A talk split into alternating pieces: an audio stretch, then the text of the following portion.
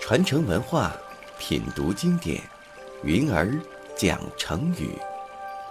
上山微电台荣誉出品。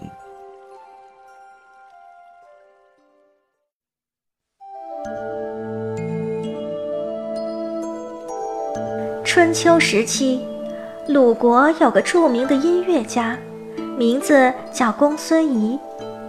他对音乐有极深的造诣。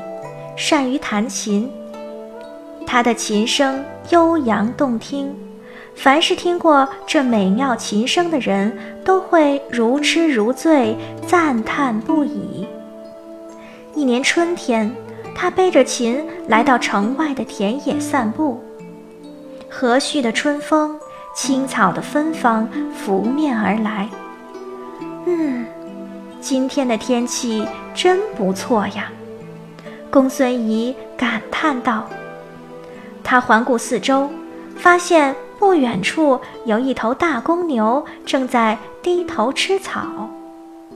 公孙仪兴致勃发，突发奇想要为这头牛弹奏一曲，于是便拨动琴弦，对着大公牛弹奏起来。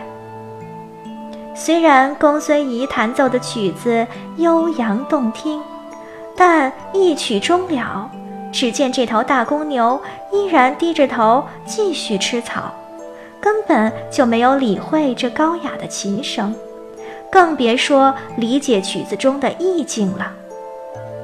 公孙仪见自己美妙的琴声没能打动这头牛，非常无奈。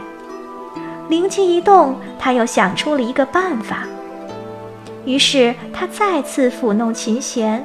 弹出一段段奇怪杂乱的声音，有的像嗡嗡的蚊蝇声，有的像迷路的小牛犊发出的叫喊。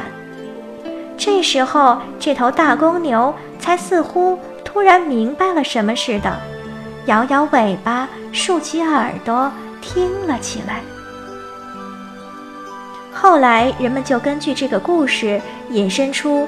对牛弹琴的成语，比喻对不懂道理的人讲道理是白费口舌，也常用来讥笑那些说话不看对象的人。